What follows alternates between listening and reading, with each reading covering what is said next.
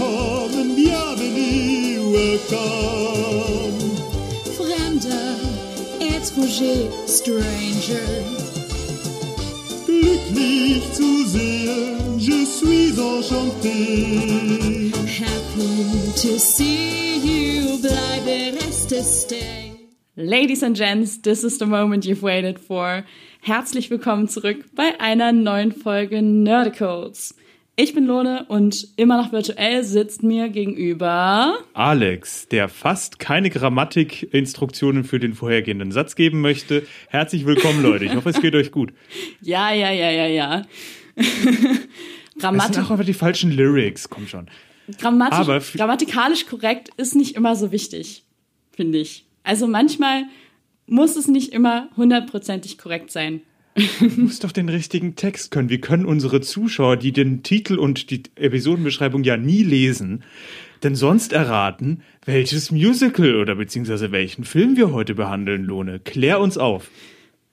Die äh, ein oder andere mag es vielleicht schon erkannt haben an der Phrase am Anfang. Heute geht es um The Greatest Showman. Der Film hat ja vor ein paar Jahren für ziemlich viel Hype gesorgt und aktuell ist der im Streaming verfügbar, unter anderem auf Netflix und wenn ich das richtig gesehen habe, aber sogar auch auf Amazon Prime. Und da dachten wir, da wir ja immer noch im Lockdown sind, nehmen wir uns doch den Film mal vor. Nicht wahr?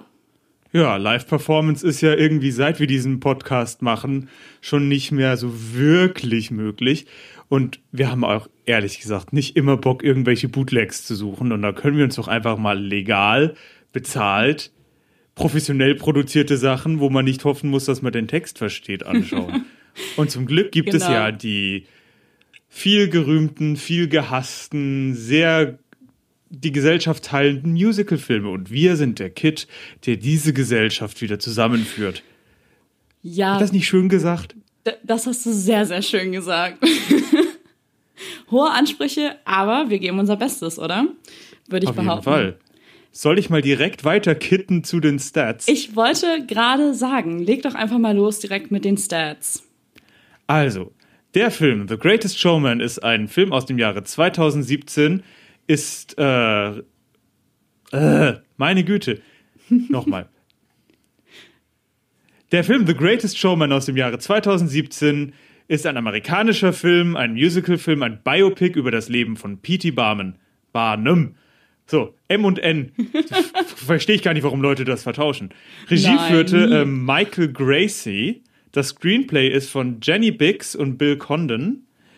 Ähm, ja, die Story ist auch von Jenny Biggs und die Musik ist von Pasek und Paul, dem Pop Rogers und Hammerstein, Genau. Äh, mit einem Score von John Dabney. Lohne, erkennst du diesen Namen noch? John Dabney, hatten wir den nicht erst bei Jingle Django? Richtig. Die Haha. Kandidatin gewinnt 100 Punkte und eine aufblasbare Waschmaschine on the side. Aber ähm, ich finde es eigentlich viel spannender. Lass uns noch mal kurz auf ähm, Pasek und Paul eingehen. Du hast es eben so lapidar gesagt, die äh, Rogers und Hammerstein des Pop-Musicals. Die zwei haben wir ja auch schon das ein oder andere Mal jetzt angesprochen hier. Ähm, zum Beispiel bei Dear Evan Hansen. Das hatte ich auch im Kopf, aber hatten wir noch ein anderes Musical von denen? Ähm, stimmt, bisher hatten wir noch gar keins von denen besprochen. Aber es gibt noch ein anderes. Ich weiß nur leider nicht, ob man das bereits im Streaming findet. Wenn jemand das weiß, klärt uns auf, denn La La Land zum Beispiel, das ja auch sehr äh, kontrovers diskutiert wurde, ähm, ist auch musikalisch von den beiden bestückt worden. Ja, aber nur teilweise, soweit ich weiß. Da war ja Justin Hurwitz auch groß beteiligt an den Ja, Songs. aber in großen Teilen. Also Okay, den Oscar haben die beiden sich verdient. Ja, wahrscheinlich, weil sie gerade den Song gekriegt, geschrieben haben, der den Oscar dann gewonnen hat, ne? Ja, unter Also La anderem. La Land habe ich ja tatsächlich im Kino gesehen und da muss ich sagen, da haben sie sich mit ihrem normalen Bench and Pace, äh, Bench and Pasek, wow. Ganz schwer zu sagen auch, ne? ja, vor allem, weil es Paul and ba Pasek ist und nicht. Naja, egal. Da haben sie sich mit ihrem Stil ja doch ein bisschen zurückgehalten. Also jetzt, wo du sagst, erkenne ich es auch und ich meine es eigentlich auch zu wissen. Jetzt, wo du sagst, also ich hatte es im Kopf, aber dachte ich mir, nee, die Songs passen ja gar nicht, weil Ja. Also darauf komme ich ja später hinzu, aber sie haben einen sehr ausgeprägten Stil und man erkennt das in der Regel auch, wenn ein Song von den beiden kommt. Genau. Und äh, da werden wir ja sicher nachher noch ein bisschen mehr drauf eingehen, weil man hat es, finde ich, auch bei Greatest Showman gemerkt, dass die beiden ihre Finger mit im Spiel haben. Im Positiven wie im Negativen. Spoiler, Spoiler. Ja, du wahrscheinlich mehr im Negativen als ich. ja, also ähm, Lone hat unbedingt gesagt, hey, ich hasse diesen Podcast voll, lass mal Greatest Showman angucken, weil ich Ja. liebe den voll und du bist ja voll kritisch gegenüber solchem Material. Genau, das Und ist- das ähm, ich ich möchte mich hasse mal wieder so Film. richtig fetzen. Seit dem, äh, seit dem Lockdown habe ich mich nicht, habe ich mich nicht richtig mit jemandem gestritten. Familie kann ich nicht sehen, meine Mitbewohner sind die ganze Zeit nicht da. Eben. Ach, nerv, Ist ich möchte mal wieder langweilig. richtig Streit haben und mal richtig ein Projekt deswegen in den Sand setzen. Und deswegen machen wir diese Woche The Greatest Showman. Ein Film, bei dem ich mich äh, seit Veröffentlichung ein bisschen drum gedrückt habe, den zu sehen. Genau, ich wollte es gerade sagen, du hast ihn noch gar nicht geguckt, nicht wahr? Es war jetzt, Also äh, jetzt dein erstes schon, Mal. aber ja, es war mein erstes Mal. Ich äh, wurde in Jungfurt. Ich weiß nicht, ob es das wert war, die Jahre zu warten darauf. Hätte ich eigentlich direkt machen sollen und dann vorbei gewesen. Der, Oh komm. Das hört sich nicht besonders positiv an. Ich bin gespannt auf die Diskussion. ja, also es ist, es ist nuancierter, als es sich jetzt bei mir anhört. Also an all die Leute, die jetzt schon wütend abgeschaltet haben und das sowieso nicht mehr hören. Aber vielleicht habt ihr dann doch, wollt ihr das weiter hate watchen. Es ist gar nicht so, dass ich jetzt reingegangen bin und dachte, äh, ich hasse äh, P.T. Mal, das Musical. Äh, sowas, nein. Es war einfach nur, dass ich mir das angeguckt habe und halt ein paar Flaws, also ein paar grobe Flaws für mich drin waren, halt auch in der Erzählstruktur und solchen Sachen, die ähm, mir halt das Ganze, also ich lasse mich ja ta- tatsächlich immer auf solche Sachen ein. Ich dachte zum Beispiel auch, dass ich die Evan Hansen deutlich weniger genießen würde, als ich es dann im Endeffekt getan habe. Oder bei Ja. Jingle Jangle auch, war ich ja auch sehr, sehr kritisch und am Ende hat es mich ja dann doch gekriegt. Also, nur da war, bin ich halt reingegangen, dachte mir so, ja gut, ich kenne die Songs, ja, I'm not living for it, aber vielleicht macht die Handlung ja wieder wett und vielleicht machen die ja dann auch in der ganzen Handlung und in der Ästhetik eingebettet mehr Sinn und dieses Mal muss ich sagen, ähm, werden wir wahrscheinlich sehr auseinanderdriftende Meinungen haben, denn ich meine mich noch erinnern zu können, als der Film rauskam, dass du gesagt hast, ich muss ja unbedingt rein, größtes Meisterwerk, besser Film, ich liebe es. Ähm, also das, das war jetzt ein bisschen geoveracted, aber ja, ähm, ich war sehr begeistert, als ich den Film damals Du im hast Kino mir geschrieben, habe. ich muss mir dieses Meisterwerk unbedingt ansehen. Das weiß ich. Okay, okay. Du warst richtig gehypt. Ich, ja, ich war auf jeden Fall sehr begeistert von dem Film ähm, und bin auch immer noch ein großer Fan. Hab ihn auch gestern äh, selber noch mal so ein bisschen geguckt und äh, mich wieder sehr warm umarmt gefühlt von diesem Film. oh. Ja, ja. Ja, ja. Ist, ist schon gut. Ist schon gut. Aber. Ja, wenn ich ähm, Weihnachten schon der Grinch nicht sein durfte, dann doch jetzt. Oder? Ja, irgendwann muss ja das, der Grinch rauskommen, ne? Irgendwann muss ja, Ja. muss ja deutlich werden, wer du eigentlich bist. So. Ja, wir haben ja auch eine Marketingfirma angerufen, die haben gesagt, wir stimmen zu oft überein, wir müssen da ein bisschen mehr ähm, Feuer reinbringen, ein bisschen mehr Kontroverse. Wir müssen Ja. das einfach, wir müssen uns ein bisschen mehr zoffen. Das weißt du, das hält Ja, die das- Hörer dran. Dann kriegen wir auch bald unser erstes Sponsoring für, keine Ahnung, äh, NordVPN oder was gibt's denn noch? Raid Shadow Legends. Aber Ja, sowas zählt sonst einfach nicht, weißt du? Also, Zoff ist halt auch wichtig. ja, das Kontroverse. ist, verkauft sich besser als Sex. Wir haben es ausprobiert und die Folge werdet ihr niemals hören. ähm, ja.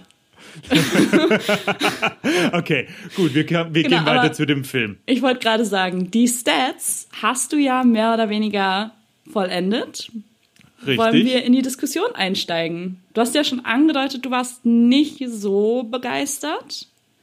Ja, ich will jetzt, äh, das ist auch tatsächlich so, also es war jetzt auch nicht so, dass ich ähm, actively gegroaned habe. Also ich sag mal so, wenn man jetzt an die Folge letzte Woche denkt mit The Prom, wo ich ja, Ja. gesagt habe, bei manchen Sachen, da habe ich dann wirklich so nur durch die Finger vor den Augen noch gucken können und mich äh, unter Winden abgewendet, weil es mir so unangenehm war. Ähm, also so schlimm war es nie in dem Film, auf jeden Fall nicht. Aber es hatte keins von den Highs meiner Meinung Also für mich persönlich hat es mich an keiner Stelle so richtig abgeholt. Es gab Stellen, wo es so in die Richtung gegangen ist, wo ich auch gesagt habe, oh, das ist jetzt aber schön gefilmt. Oh, das ist jetzt eine kreative Choreografie. Aber währenddessen sind meistens Sachen passiert, die mich halt dann zu sehr rausgezogen haben, um das aktiv zu genießen. Was waren so die Stellen, wo du dieses Gefühl hattest von, oh, das ist voll gut gemacht und was hat dich rausgezogen? Ähm, was ich sehr interess äh, was ich mich rausgeholt hat, ist eine allgemeinere Sache. Dazu komme ich ein bisschen später. Ich finde es ein bisschen heftig, gleich mit diesen Allgemeinplätzen anzufangen. Ja, Deswegen einfach mal so ein bisschen ähm, mit den guten Sachen anfangen. Ähm, Okay. Diese eine Szene in der Bar mit äh, Saffron und äh, Hugh Jackman. Da Ja. fand ich diesen Abschnitt mit den Drinks, mit wie das choreografiert und äh, dieser Shot, das fand ich zum Beispiel ziemlich cool. Das war einfach kreativ, schön, das Ja. war gut, gut ausgeführt. Man hat gemerkt, da ist keine großartige Trickserei dabei, sondern das ist einfach gut choreografiert, einstudiert und funktioniert und sieht schön aus. Also die, und sowas mag ich einfach sehr gerne. Ja. Die, ähm, The Other Side. die, meinst genau, du, The ne? Other Side.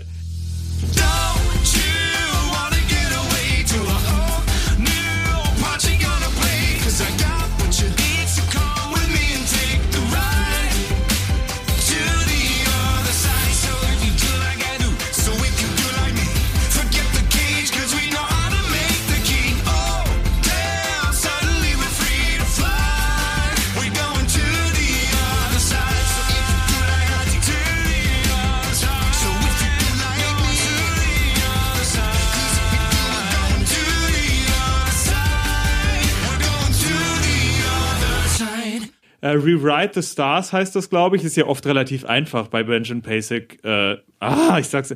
Paul und pa Pasek und Paul, die Songtitel rauszuhören, weil sie sehr, sehr, sehr, sehr, sehr oft wiederholt werden. Ja, es ist manchmal Ähm, on the nose einfach bei den beiden, ja. Äh, war bei Rewrite the Stars. Ähm, das fand ich auch sehr gut geschrieben, äh, sehr gut gefilmt und äh, ausgeführt. Das ist doch die Trapeznummer, richtig? Oh ja, die, ich finde da auch die Choreografie einfach wunderschön. Also, Genau, also das Props. genau das meine ich, das war Wirklich. schöne Bildsprache, das war sehr schön gemacht. Da kann ich definitiv nichts zu beifügen. Also viele von den Musical-Nummern waren einfach gut choreografiert, sauber Ja. technisch ausgef ausgeführt. Man kann zum Beispiel auch niemandem widersprechen, dass sie sich da wirklich gute Sänger rangeholt haben für die ganzen Nummern. hey, auf jeden Fall. Also ich finde, das ist wirklich so ein Musical-Film. Wenn da irgendjemand sagt, "Mm, aber das ist ja alles nur Stunt-Casting. Äh, nee, Leute. Also der Film hat tatsächlich mal nach gesanglichem Können gecastet. Zumindest auch. Also weil alle, die an Halt. ich, ich würde jetzt keine Stimme haben, wo ich sagen würde, oh, die war aber wirklich, wirklich schlecht so. Sondern es waren alles wirklich solide Stimmen. Und ich meine, Michaela Ja, Seattle sowieso als, äh, als Bearded Ja, Lady. Wow. Definitiv. Und sie haben halt auch genau das gemacht, was äh, ich glaube ich auch schon angesprochen hatte. Äh, die Schauspielerin von Jenny Lind ist ja nicht die Sängerin des Songs, sondern Oh ja, die hat ja mhm. gelipsingt. Genau. Also haben sie einfach jemanden, der wie bei Jingle Jangle auch einfach eine fantastische Sängerin genommen und die das singen lassen und dann halt einfach eine Sängerin genommen, die halt zumindest gut so aussehen kann, als würde sie das singen. Mhm. Weil ich finde, es ist wirklich nicht aufgefallen. Also wenn man das nicht Nee. wüsste, würde man nicht merken, dass das nicht die Stimme ist. Nee, ne? Also ich finde auch, das hat, das ist wirklich ein gutes Match gewesen. Das haben die sehr, sehr gut kaschiert, sage ich mal ganz blöd. Das ist ja eigentlich im Prinzip gar nicht mal so schwer. Du musst nur jemanden Nö. nehmen, den, wo wo es. Also wenn jemand so spricht und dann so eine Stimme hat, das würde auffallen. Aber wenn du einfach jemanden hast, der confident ist, dann eine Stimmerin, Stimmerin, wow, eine Sängerin nimmst, die in der ähnlichen Stimmlage singt, wie die Schauspielerin spricht, dann fällt das in der Regel nicht auf, wenn die Schauspielerin das gut macht. Und Das kann man mit Directing und Training und Proben, wenn man sich einfach die Zeit nimmt Ja. und nicht wie in anderen Musicalfilmen Cats sozusagen die Proben aufnimmt und dann als fertigen Film verkauft, dann funktioniert sowas auch richtig gut und es hat einfach dann auch einen viel besseren Effekt, weil es ist immer noch am Ende, am Ende vom Tag Musical Theater und nicht einfach nur Theater. Genau. Und das muss man Genau. beachten. Und man merkt hier, dass sie sich diese Zeit genommen haben. Also finde ich ganz klar. Das ist wirklich deutlich. Also wirklich auf der technischen Seite kann ich dem Film nichts vorwerfen. Guck mal, immerhin. Das sind ja schon mal ein paar Punkte, wo wir wenigstens übereinstimmen. Also ich glaube, also ich habe ein paar Online-Reviews gelesen, einfach mal zu gucken, hey, wie ist der Film eigentlich sonst so angekommen? Und die stimmen, also kein einziger Mensch kritisiert, dass ähm, alles, dass das drumherum stimmig ist. Ja. Und genau. dass es halt auch mit diesem großen Persas und dem der riesigen Bildgewalt halt auch in die Ästhetik von P.T. Barnum oder zumindest seine angestrebten Ästhetik reinpasst. komplett. Also das kann man definitiv nicht anders sagen. Wobei, So, genug Positives. Nein, Genau. du wolltest noch was sagen. na, wobei der Film ja auch sehr kritisiert wurde dafür, dass er halt eben P.T. Barnum so ähm, glorifiziert quasi darstellt. Weil in der Darstellung des Filmes ist P.T. Barnum natürlich der große Held. Ähm, und nun muss man dazu sagen, es ist ja, du hast es ja am Anfang schon gesagt, dieses Musical ist ein Biopic über P.T. Barnum. Das heißt, den gab es halt wirklich. Und ähm, was er halt tatsächlich gemacht hat, ist halt, dass er damals Menschenschauen organisiert hat, mehr oder weniger. Und das haben ja ganz viele kritisiert, dass dieser Mensch so glorifiziert wird, jetzt mit diesem Film.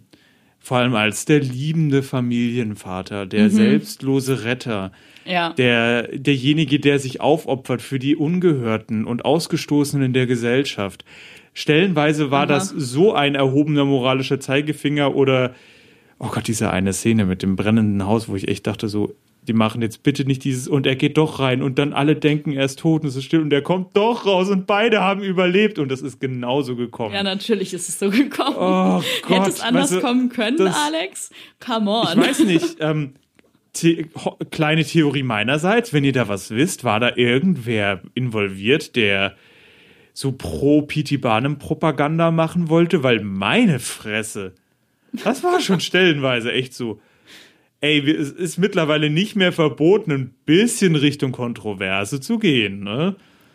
Also Ja. zumindest zu zeigen, wenn ein Mensch ein, eine, äh, ich nenn's mal, ka- schwarz-weiß karierte Vergangenheit hat. Es, es gibt tatsächlich einige Aspekte von P.T. Barnums Leben, die ich ganz, wo ich sage, okay, ja, für die Zeit doch nicht der allerschlechteste Dude, der es hätte sein können. ja. Aber es ist halt sehr abwechselnd. Genau. Und genau da, und ihn halt als so diesen Helden darzustellen und als diesen liebenden, aufopferungsvollen, gerade das Aufopferungsvolle, was dieser Mann ja definitiv überhaupt Ja, nicht war. Der war ja der nee. brutale Raffgier-Kapitalist Also der der Nation. Prototyp. Prototyp Kapitalist. Ja, also ohne Mist. Und der hat, der hat ja seine Mitarbeiter eiskalt ausgebeutet. Ja, ja. Ähm, deswegen haben sie auch die Geschichte, wie P.T. Barnum eigentlich erfolgreich geworden ist. Das haben sie ja Also mal eben rausgelassen. General Tom Thumb ist ja auch, ist ja der, eine der Attraktionen und das, äh, wie im Film gesehen, dass Queen Vic Victoria von ihm auch sehr angetan war, Ja. ist ja tatsächlich real. Aber seine erste, erste große Sache, die er hatte, war eine, ja, ähm, wie nenne ich das denn?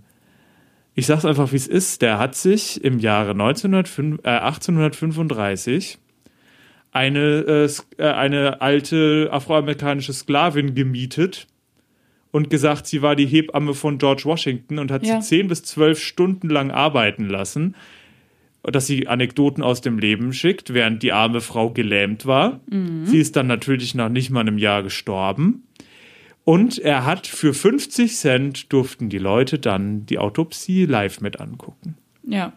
Und ähm, das. So, solche Sachen Ja. hat er halt auch gemacht und sein frühes Geschäftsmodell. Also, wenn ihr jemals in irgendwelchen Filmen solche äh, Touristenfallen gesehen habt, die dann so übertrieben dargestellt wurden, von wegen, ja, das ist eine Meerjungfrau, wir haben einfach zwei Tiere zusammengeklebt. das, Das hat er gemacht. ist eine Anspielung auf seine Fidschi-Meerjungfrau, Ja. die aus einem Fisch und einem, einem Affen bestand. ja, also der Kerl war halt. Menschenschauen. Ja, Ich sag's Ja, es ah, ist, ja. Nee, die Menschenschauen waren tatsächlich nur ein relativ kleiner Teil seiner Sache. Das wird auch im Film ziemlich out of proportion dargestellt, wie groß das war. Also Auf er war Fall. auch ins Zirkusgeschäft ist P.T. Barnum, Barnum eigentlich erst, in, als er schon über 60 war, reingegangen. Mhm. Das ist alles so ein bisschen out of order. Das stört mich tatsächlich relativ wenig.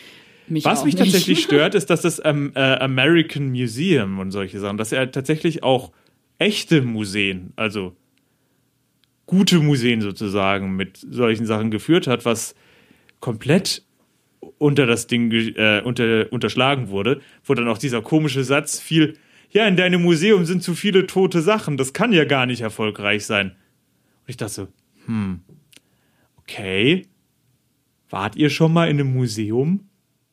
Nur so als Frage. Und dann kommt das nächste, you need something alive. Und dann im Hinblick auf die Sache, was man weiß ja, was er dann machen wird, dachte ich mir so, ouch, was ist das für eine Aussage? Ja, schon. Ja, aber Was- es ist halt, das ist ähm, halt der, das Trickige bei, bei so Biopics, ne? Also der Mensch war halt alles andere als nur gut, aber halt auch nicht nur schlecht, wie du ja schon sagtest. Also halt, Menschen sind halt oft einfach in einer Grauzone. Es gibt halt nicht nur schwarz und weiß. Ähm, aber hier haben sie sich halt sehr stark dafür entschieden, die weißen Seiten, also die gu auch das ist eigentlich schon wieder eine total blöde Aussage. Ähm, aber die guten Seiten an ihm sehr, sehr doll hervorzuheben. Ich glaube, der Film hätte auch nicht funktioniert, wenn sie das nicht gemacht hätten. Aber das ist natürlich etwas, das man kritisieren kann und wo man als jemand, der mit kritischem Denken an Filme rangeht, was man auch kritisch sehen muss, finde ich. Also da Auf muss man sich bewusst Fall. sein, dass, dass da einfach eine total verzerrte Realität dargestellt wird. Der war Ich finde halt auch, so was gut. mich äh, so stört, dass sie halt auch da noch zusätzlich Sachen erfunden haben, um ihn in einem noch besseren Licht dastehen zu lassen. Ja, Die halt aber so vorhersehbar und so by the numbers waren. Und da komme ich jetzt auf mein größtes Problem mit dem Film. okay. Musicals haben ja ein Problem. Ein Song verlangsamt die Handlung. Ja, Ende. Das die ist meisten richtig. Musicals, wie lang würdest du sagen, wie lang ist so ein normales Musical normalerweise?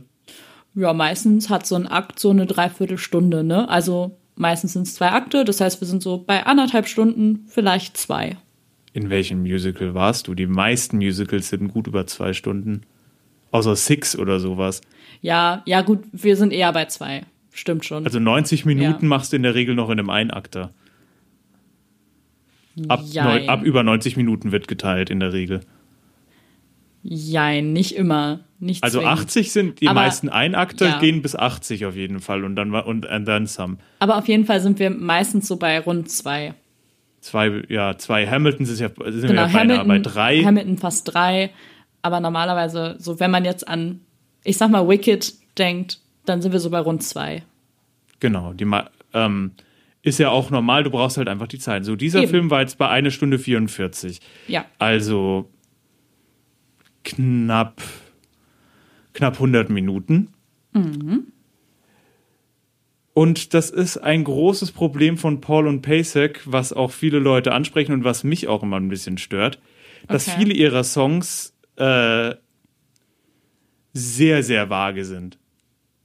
Also sehr, also es geht vielleicht höchstens um das grundlegende Gefühl, was in der Szene vermittelt werden muss. Und gerade in dem Film ist mir das extrem aufgefallen, dass eigentlich ähm, die Lyrics gar nicht so sehr über die unterschiedlichen Charaktere erzählen, weil alle das Gleiche singen.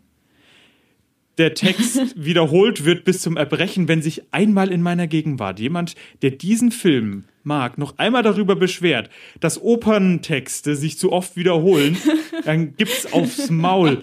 Ich sag's dir, ich weiß nicht, wie oft ich A Million Dreams in diesem Ding gehört habe oder, ne oder das Wort Never oder und es passiert halt auch nichts. Also es passiert optisch so ein bisschen was im Screen, aber die Handlung bleibt halt im Prinzip mehr oder weniger einmal Handbremse rein und bleibt komplett stehen. Während wir auch nicht so wirklich einen Einblick in die Psyche der Charaktere bekommen, sondern nur so ein grobes Gefühl vermittelt wird. Das ist sehr, sehr vage, nicht Ja. bei allen Songs, aber das ist wirklich ein Trend, der kommt. Das heißt, anstatt halt zu sagen, okay, dann machen wir halt ein paar Plot-Songs, die, den, die die Handlung wirklich strikt vorantreiben, bleibt in jedem Song, jeder Song ist auf jeden Fall immer ein bisschen Spektakel. das ist wahr, ja, auf jeden Fall. Und da geht immer Alle. Zeit weg und dadurch, dass du eben noch eh weniger Zeit hast, dadurch, dass es nur knapp 100 Minuten dauert, wird die Handlung halt, wirkt die Handlung irgendwann stellenweise sehr, sehr gehetzt. Mhm. Also da hast du stellenweise einen Satz Zeit für irgendeine Charaktermotivation, dann kommt ein Song und dann wird das Problem wieder gelöst. Aber in Okay. einem Song geht es nicht Ja. darum, wie das Problem gelöst wird, sondern passiert halt eben was anderes. Und das ist halt so ein bisschen schade. Das heißt, du hättest dir gewünscht, dass mehr Zeit ist äh, zwischen den Songs. Also, dass der Film eher länger ist und dafür aber besser. Nee, ich hätte mir gewünscht, dass die Songs besser in das Musical Theater Schema passen, dass sie halt die Okay. Möglichkeiten, die Musical Theater hat, auch nutzen. Außer flashy Dance Number with high belted notes. Ja, aber also da muss ich Schau mal, denk mal an die an, denk mal an die ganzen großen Songs, was passiert. Ja, natürlich. Ich, ich widerspreche dir Und nicht, jetzt- dass diese Songs. Und ich möchte noch eine Sache sagen, dann lasse ich dich. okay. Aber bei, bei jedem Musical Theater Song ist es zumindest wichtig, dass die Charaktere am Anfang und am Ende an der anderen Position sind. Irgendwie in der Charakterentwicklung. Und oft ist es nur so, dass die Charaktere halt physikalisch an einem anderen Ort sind. Aber sonst halt nicht viel passiert. Und das fand ich halt schade. Weil. Hm, Ich, was ich nicht kritisiere, was ich ja sonst immer krit oft kritisiere, ist, dass ich sage so, der Übergang zum gesungenen Ding fand ich dumm. Das überhaupt nicht. Das war wirklich super gemacht. Das war niemals so, dass ich dachte, Hä? sondern das war super. Aber es war einfach so, die Charakterentwicklung war halt super shallow. Weil Es war, sie waren an keinem Punkt, an dem sie nicht vorher schon waren. Gerade bei Rewrite the Stars, der eigentlich super choreografiert war, sind die Le- Leute am Anfang, also sind, ich weiß nicht, wie die Charaktere heißen, ich sage aber Zendaya und Zephron, sind einfach am gleichen Stand in ihrer Charakterisierung und in ihrem Einblick auf die Handlung und auf die Probleme des anderen, wo sie vorher eben auch schon waren. Und das ist halt eher so, das ist halt wirklich, man könnte wirklich sagen, wie in einer Opernarie, wo es nur alles bleibt stehen, wir sagen, wie wir uns fühlen. Und Ja. das war's. Das ist an sich nicht schlecht, nur das ist halt mittlerweile, nur wir haben halt mittlerweile einen anderen Anspruch an Musiktheater und eben an, auch an solche Filme heutzutage als Leute im 18. Jahrhundert, ist so meine, meine Achtens. Und sich da halt darauf einzulassen, wenn halt die ganze Ästhetik modern brüllt, auch die Filmtechnik, die Art, wie die Dialoge geführt sind Ja. und einfach auch die Art der Musik. Und dann halt im Prinzip, im Prinzip äh, formal gesehen Opernarien stattfinden. Nicht immer, aber wie gesagt, dieser, wie hieß der, ähm, dieser äh, Shotglass-Song, Äh, The Other Side. Genau, das war, das war zum Beispiel ein, ein richtig schöner traditioneller Plotsong und das hebe ich jetzt auch nochmal positiv hervor. Siehst du, ich hatte nicht alle meine positiven Punkte schon verschossen. Ich, Und jetzt darfst du. genau, danke. ich verstehe, was du sagst, aber im gleichen Atemzug hast du gesagt, naja, in der Oper ist es ja auch so. Ich finde, ähm, Kunstformen machen immer auch eine gewisse Entwicklung durch. Und gerade dieses Thema Songs, die Plot haben und Songs, die den Plot einfach überhaupt nicht voranbringen, das hatten wir ja schon öfter. Dass gerade du dann gesagt hast, hm, aber dieser Song, der stoppt die Handlung so, da passiert nichts, es wird nur langweilig. Ähm, Wenn es den Charakter wenigstens weiterbringen würde, Ich- dann. Ich hallo, möchte nur sagen, dass es nicht nur Plot ist. Ich möchte sagen, Charakterentwicklung ist alles andere. Und das habe ich nie kritisiert. du hast Hi. es auf jeden Fall schon kritisiert, dieses, dieses Thema.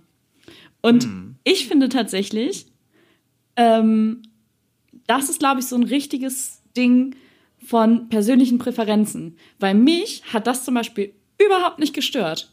Also zum Beispiel gerade bei Rewrite the Stars, das hat mich null gestört, dass die beiden danach immer noch auf ihrem, was genau machen wir da jetzt, Stand waren. Das hat mich überhaupt nicht gestört, weil ich einen Einblick darin bekommen habe, also einen tieferen Einblick als vorher, darin bekommen habe, wie die beiden übereinander denken. Naja, was war denn der tiefere Einblick? Das ist eben das, was ich so es ist halt bis zum bis zu Rewrite the Stars war war halt immer nur so eine Uneasiness im Raum. So du wusstest, irgendwas ist, also du wusstest natürlich, dass die beiden was füreinander empfinden, aber du wusstest nicht genau, was es ist, dass Zendaya so sehr davon abhält. Du hast es, du hast es ahnen können als aufmerksamer Zuschauer.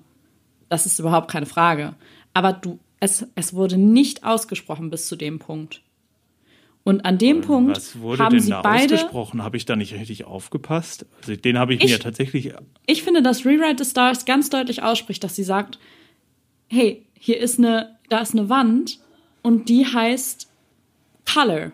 Diese Wand, die da zwischen uns steht, heißt Color und ich will, aber es geht nicht, weil das für uns beide Repercussions hat.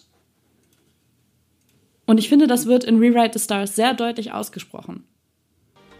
Und halt das erste Mal so deutlich ausgesprochen. You think it's easy. You think I don't wanna run to you. But there are mountains.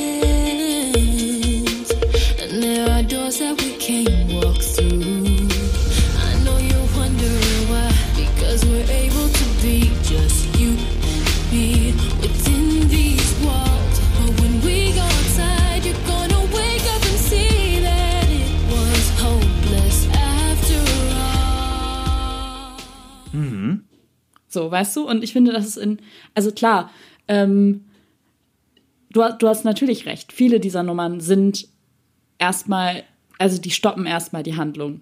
Da, ist- da sind also wenige was mich, Nummern glaube ich, viel mehr Plot, wundert, ist, dass halt, dass sie halt sehr schnell alles gesagt haben. Allerdings ist das ja auch ein Kritikpunkt, den viele und ich auch stellenweise bei Andrew Lloyd Webber haben. Das ist einfach so, Mhm. das ist immer so gefühlt immer ein Refrain zu zu lange.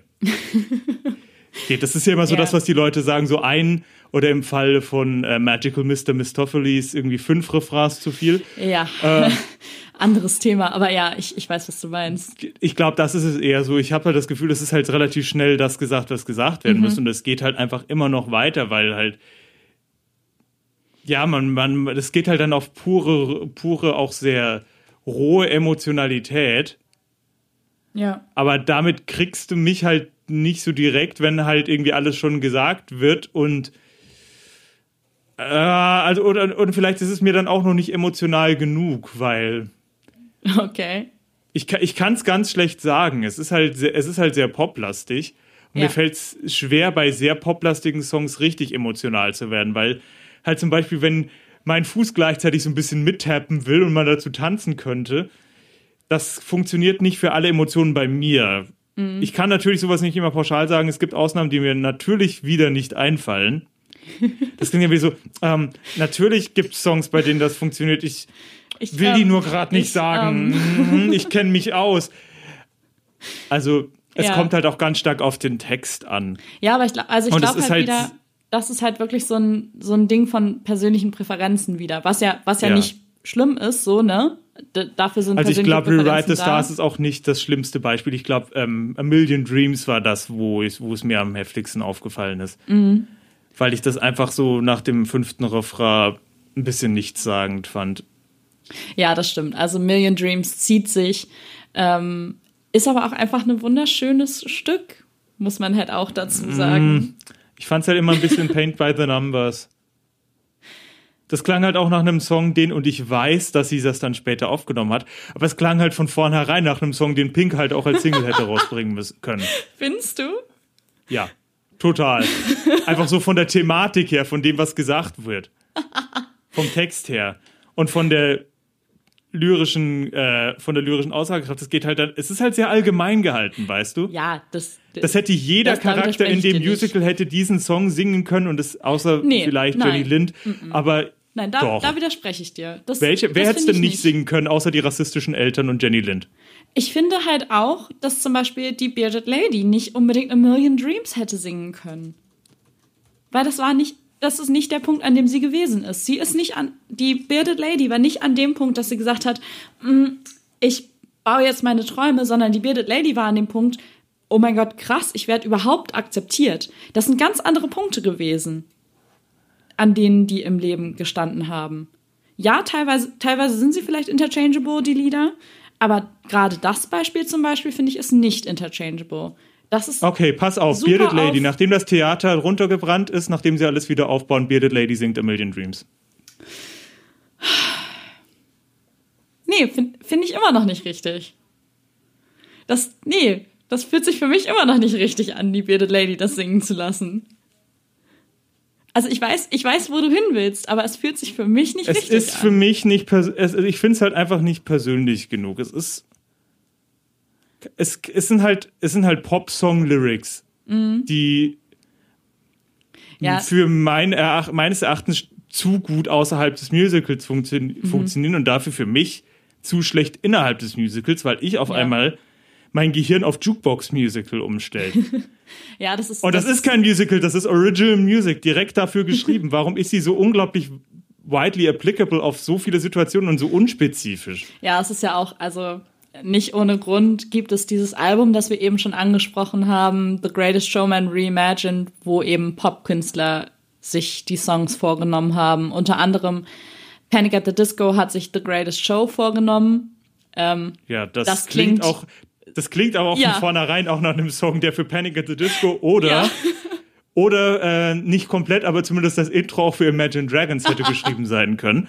Das stimmt schon. Das hat, also das passt schon sehr, sehr, sehr doll einfach auf Imagine Dragons oder noch, noch, noch besser einfach halt auf Panic at the Disco mit Brandon Urys Stimme. Ähm, und ja, A Million Dreams passt auch sehr auf Pink. Und ja, die Songs sind poppy. Ähm, und ja, natürlich verstehe ich, was du meinst. Aber Also ich finde, sie haben es halt besser bei nicht Evan gestört. Hansen haben sie es also bei Dear Evan Hansen haben sie es halt meiner Meinung nach viel besser diesen ähm, diesen äh, dieser Drahtseilakt äh, wegen Zirkus verstehst du, weil eins Ja, von. Tightrope heißt Tightrope. haha, ähm, geschafft zwischen sehr poppige applicable Lyrics, Mhm. aber halt Songs, die halt wirklich von dieser Person, also auch wo die Person sagt, wo das ist und wo es sich halt nicht anfühlt, als wäre so ein, Gene ein General Statement, eine generelle Aussage über die Situation in der Zeit. Also Ja. es war halt stellenweise für mich so abstrahierend, dass es sich angefühlt hat wie bei Tarzan, so diese Songs von Phil Collins, die so über die allgemeine Situation gesungen werden. Die Songs Okay. sind toll. Die sind wundervoll. Ich liebe die Songs. Aber- also, wo, wo wir zum Beispiel gerade bei Tightrope waren, ich muss ganz kurz einhaken. Tightrope zum Beispiel, ein unfassbar underrateder Song aus diesem Musical. Niemand spricht über Tightrope, aber ich finde Da wollte ich gerade drüber sprechen, weil den fa- fand ich nämlich tatsächlich auch einen sehr. Ich fand es ein bisschen Ja. komisch, dass die Frau als eine der wenigen nicht, die nichts direkt mit dem Zirkus zu tun haben, den Drahtseil-Song singt. fand ich jetzt okay.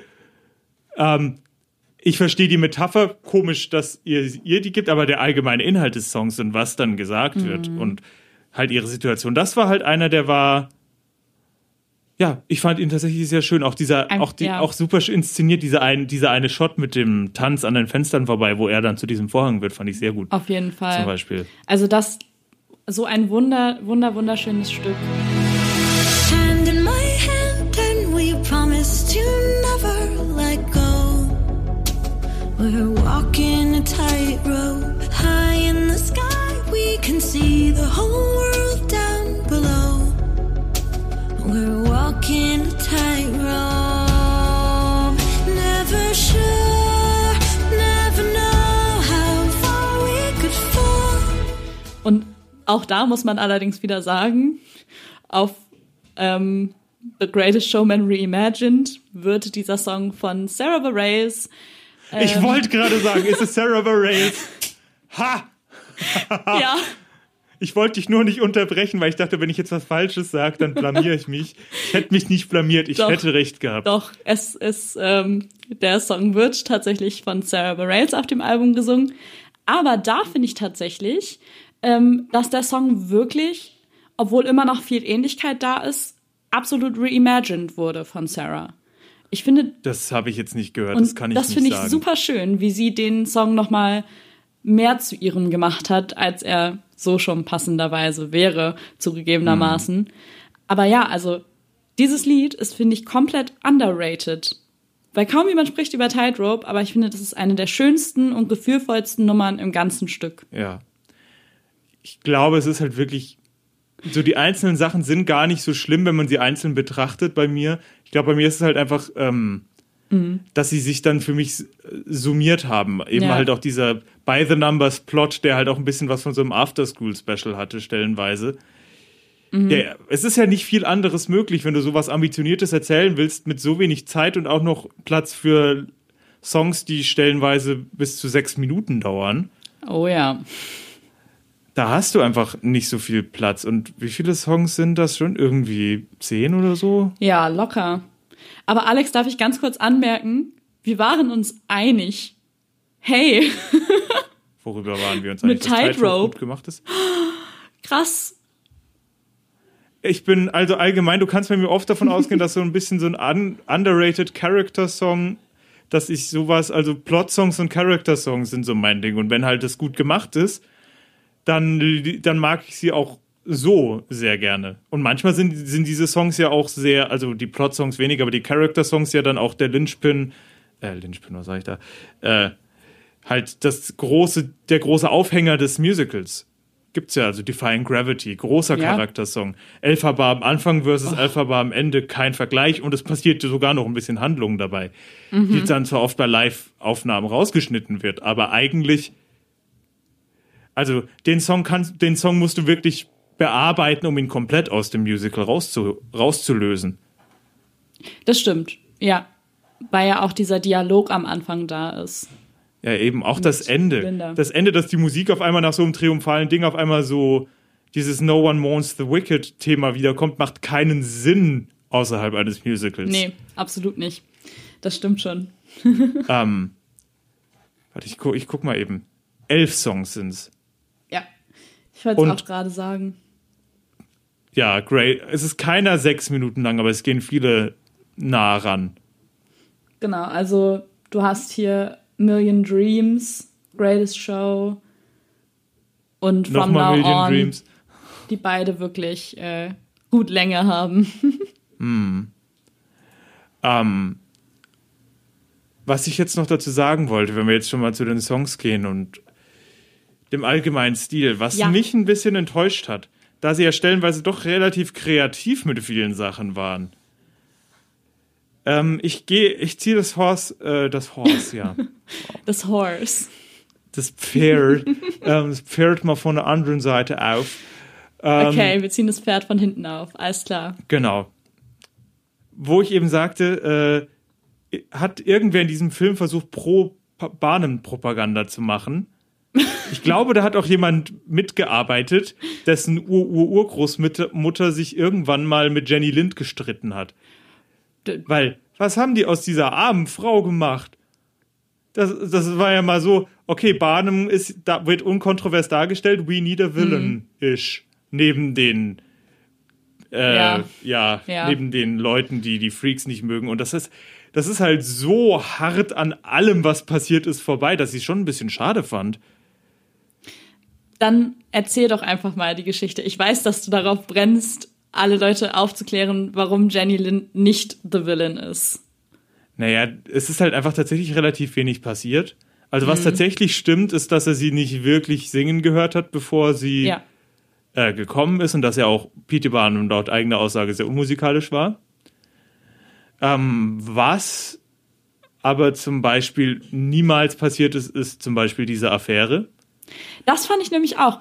Also, diese Affäre, da hat man halt Jenny sofort gehasst. Und das hätte man halt auch, also Jenny Lind hatte zum Beispiel diese, dieser Tour zugesagt, anders als in dem Film, wo es hieß ja, und dann könnte dein Stern noch größer werden.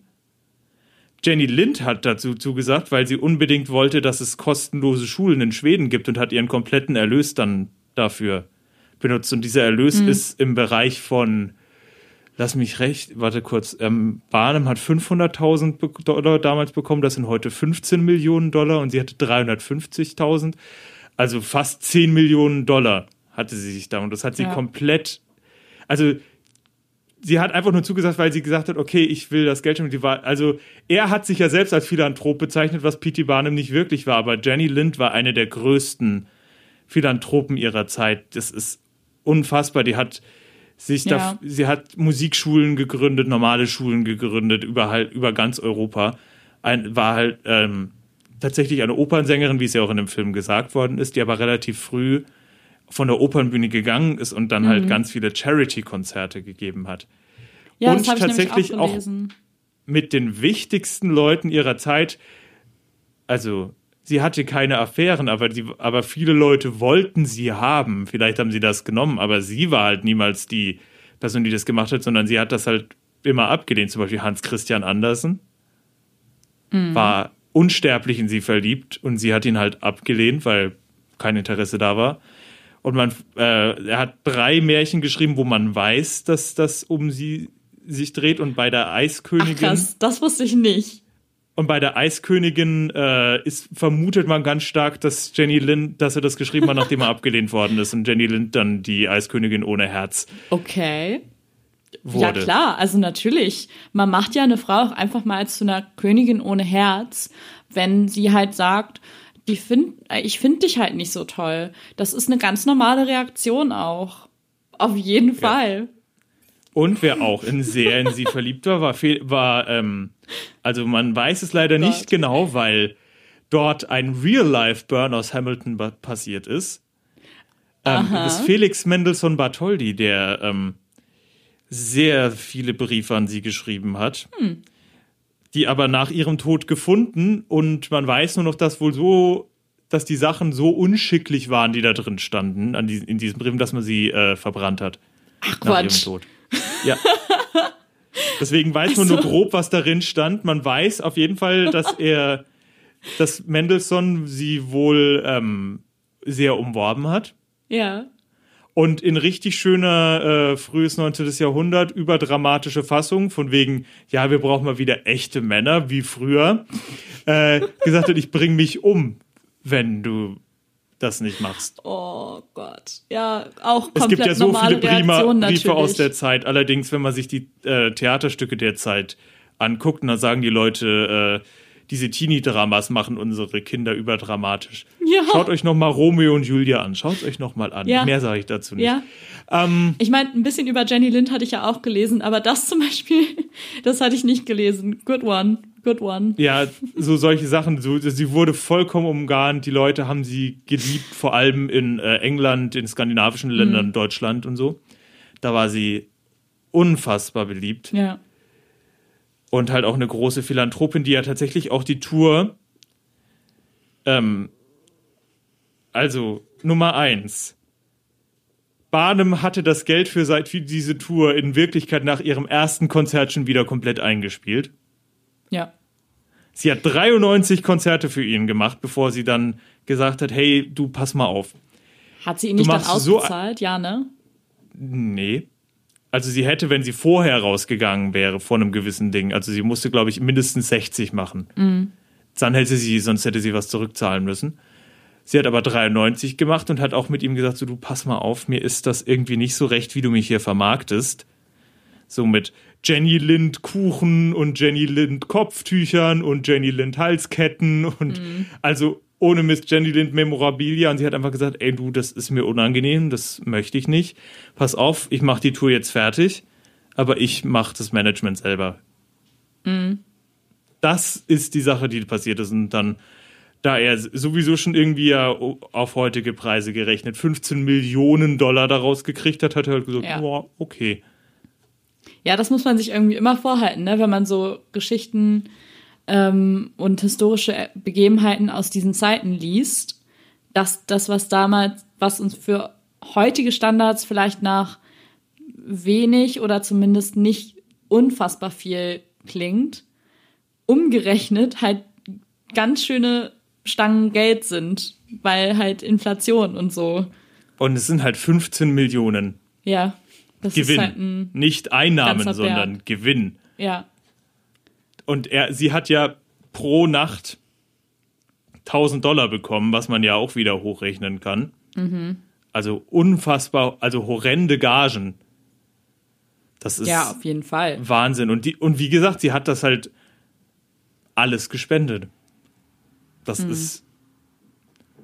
Ich meine, viel konntest du als Frau ja damals nicht machen, um die Welt besser zu machen. Du hattest ja kaum Möglichkeiten und sie hat halt wirklich die Möglichkeiten ihrer Zeit vollkommen ausgeschöpft. Und das finde ich halt Ja. so schade. Es wirkt fast so, als hätte Hans Christian Andersen Jenny Lind in dem Film geschrieben. Ja, das stimmt. Sie ist halt echt so ein bisschen the villain. Und das ist. Weißt du, so wirklich, das kalte, man, kalte Gift, die Ja. berechnende Bitch.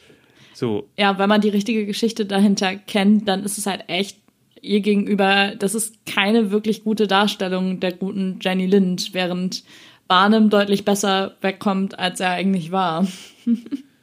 Ja, und vor allem, weil sie halt wirklich keine großartig, also nicht sonderlich viel miteinander zu tun hatten in Wirklichkeit. Er hat sie Ja. halt geholt, hat sie beworben, sie kam irgendwann mal, hm, du, das ist mir ein bisschen unangenehm, du verkaufst mich hier als äh, das beste Ding seit geschnitten Brot, was noch nicht erfunden wurde, also äh, nee, das mag ich nicht, das ist nicht mein Stil, ich mach das lieber alleine, vielen Dank. Ähm, du hast dein Geld, ist das in Ordnung, bla, tschüss.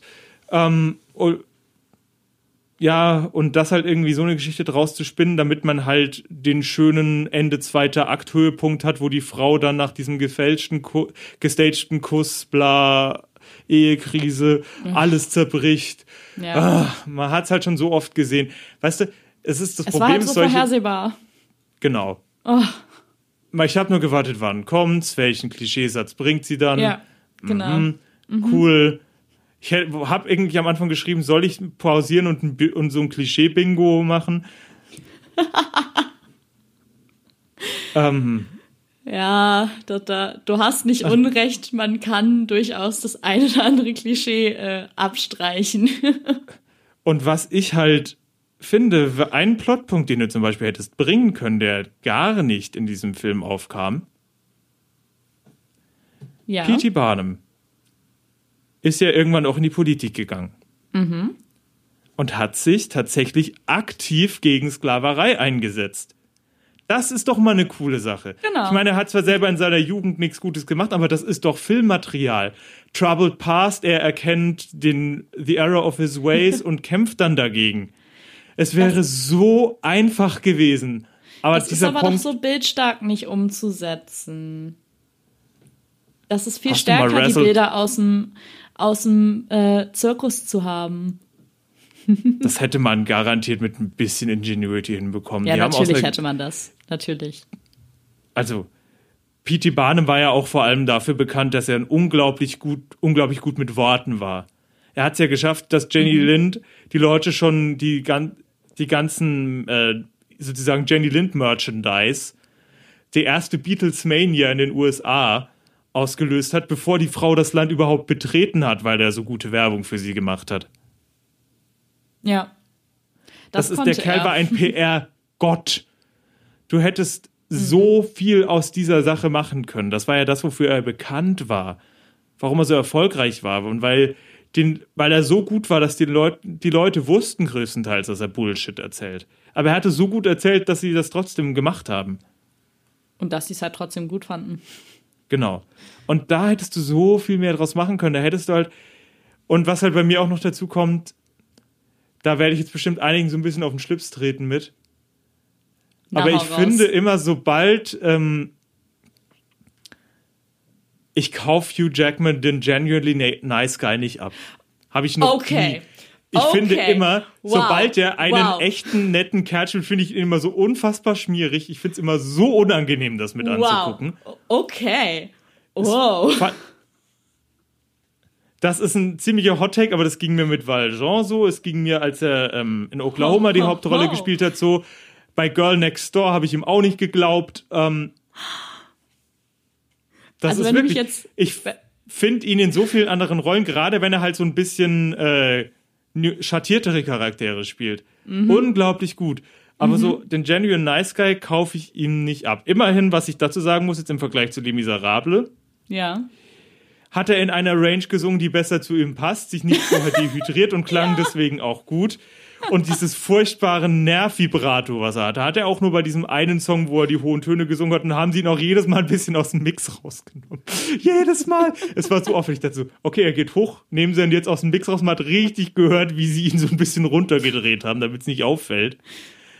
Aber wenn du mich, wenn du mich gerade hättest sehen können, als du deinen Hottake gebracht hast, mir stand der Mund offen. Denn ich muss tatsächlich sagen, gerade in The Greatest Showman fand ich Hugh Jackman fantastisch.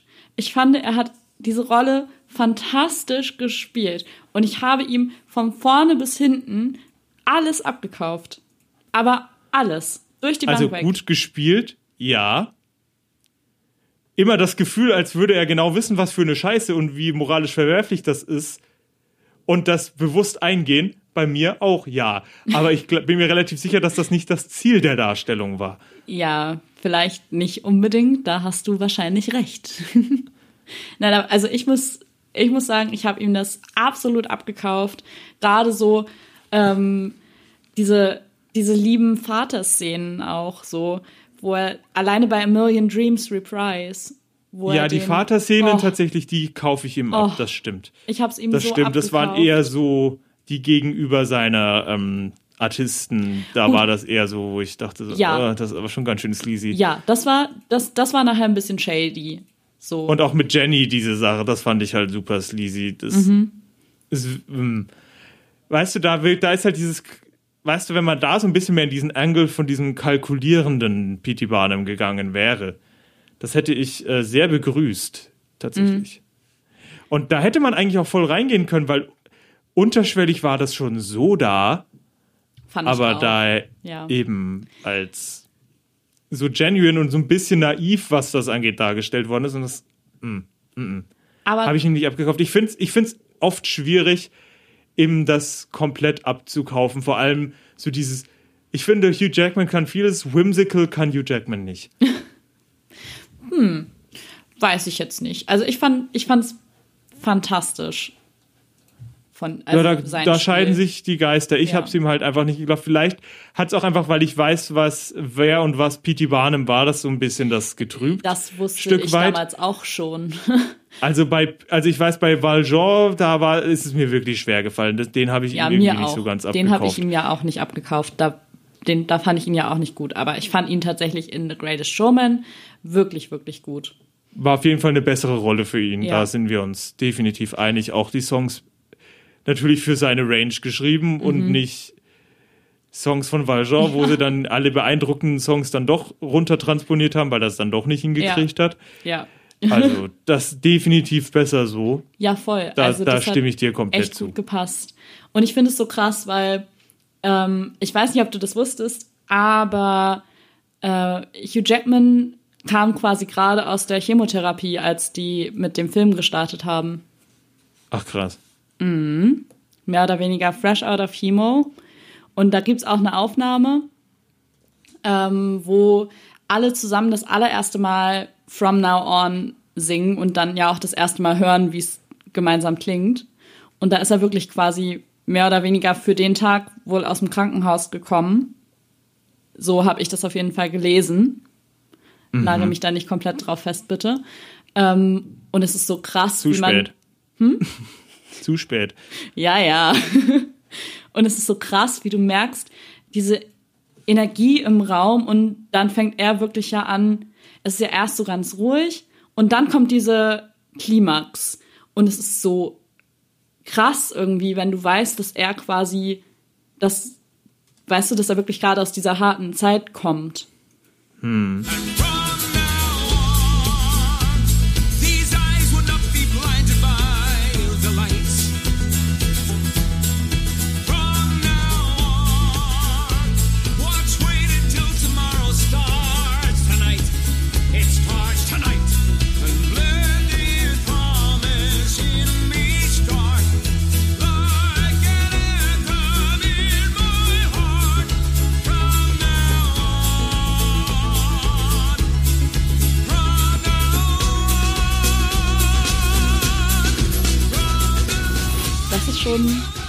da äh, muss ich sagen, wow.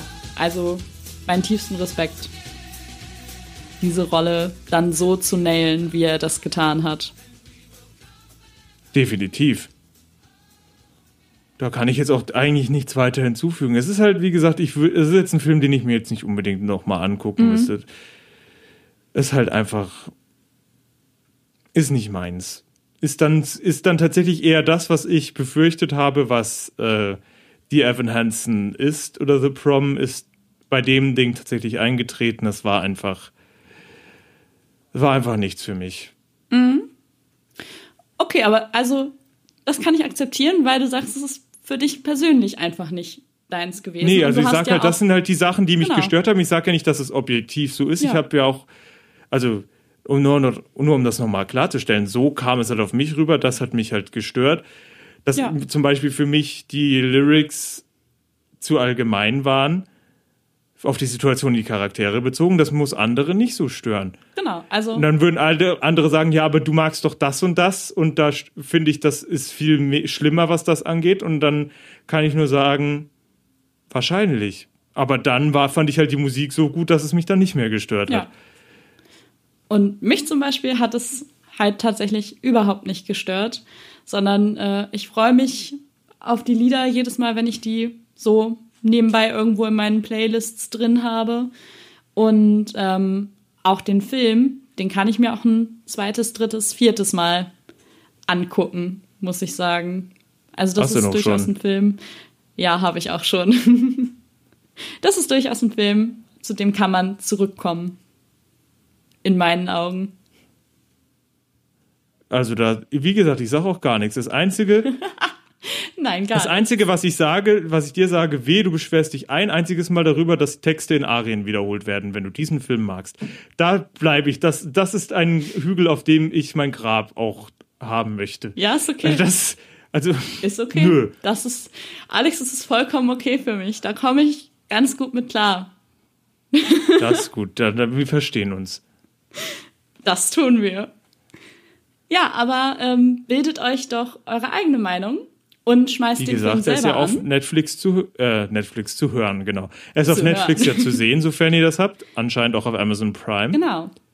Ihr findet ihn im Streaming und die Musik findet ihr sowieso online und auf Spotify. Also hört mal rein. Und äh, wir haben ja zum Beispiel auch über Greatest Showman Reimagined gesprochen. Auch da, ihr könnt uns ja mal sagen, äh, ob ihr das auch so hört wie wir, dass einige Songs da schon sehr, sehr, sehr gut zu den Artists, die sie auf dem Coveralbum dann einen Angriff nehmen, passen. Damit hören wir uns in zwei Wochen wieder. Bis dahin, ciao! Ciao!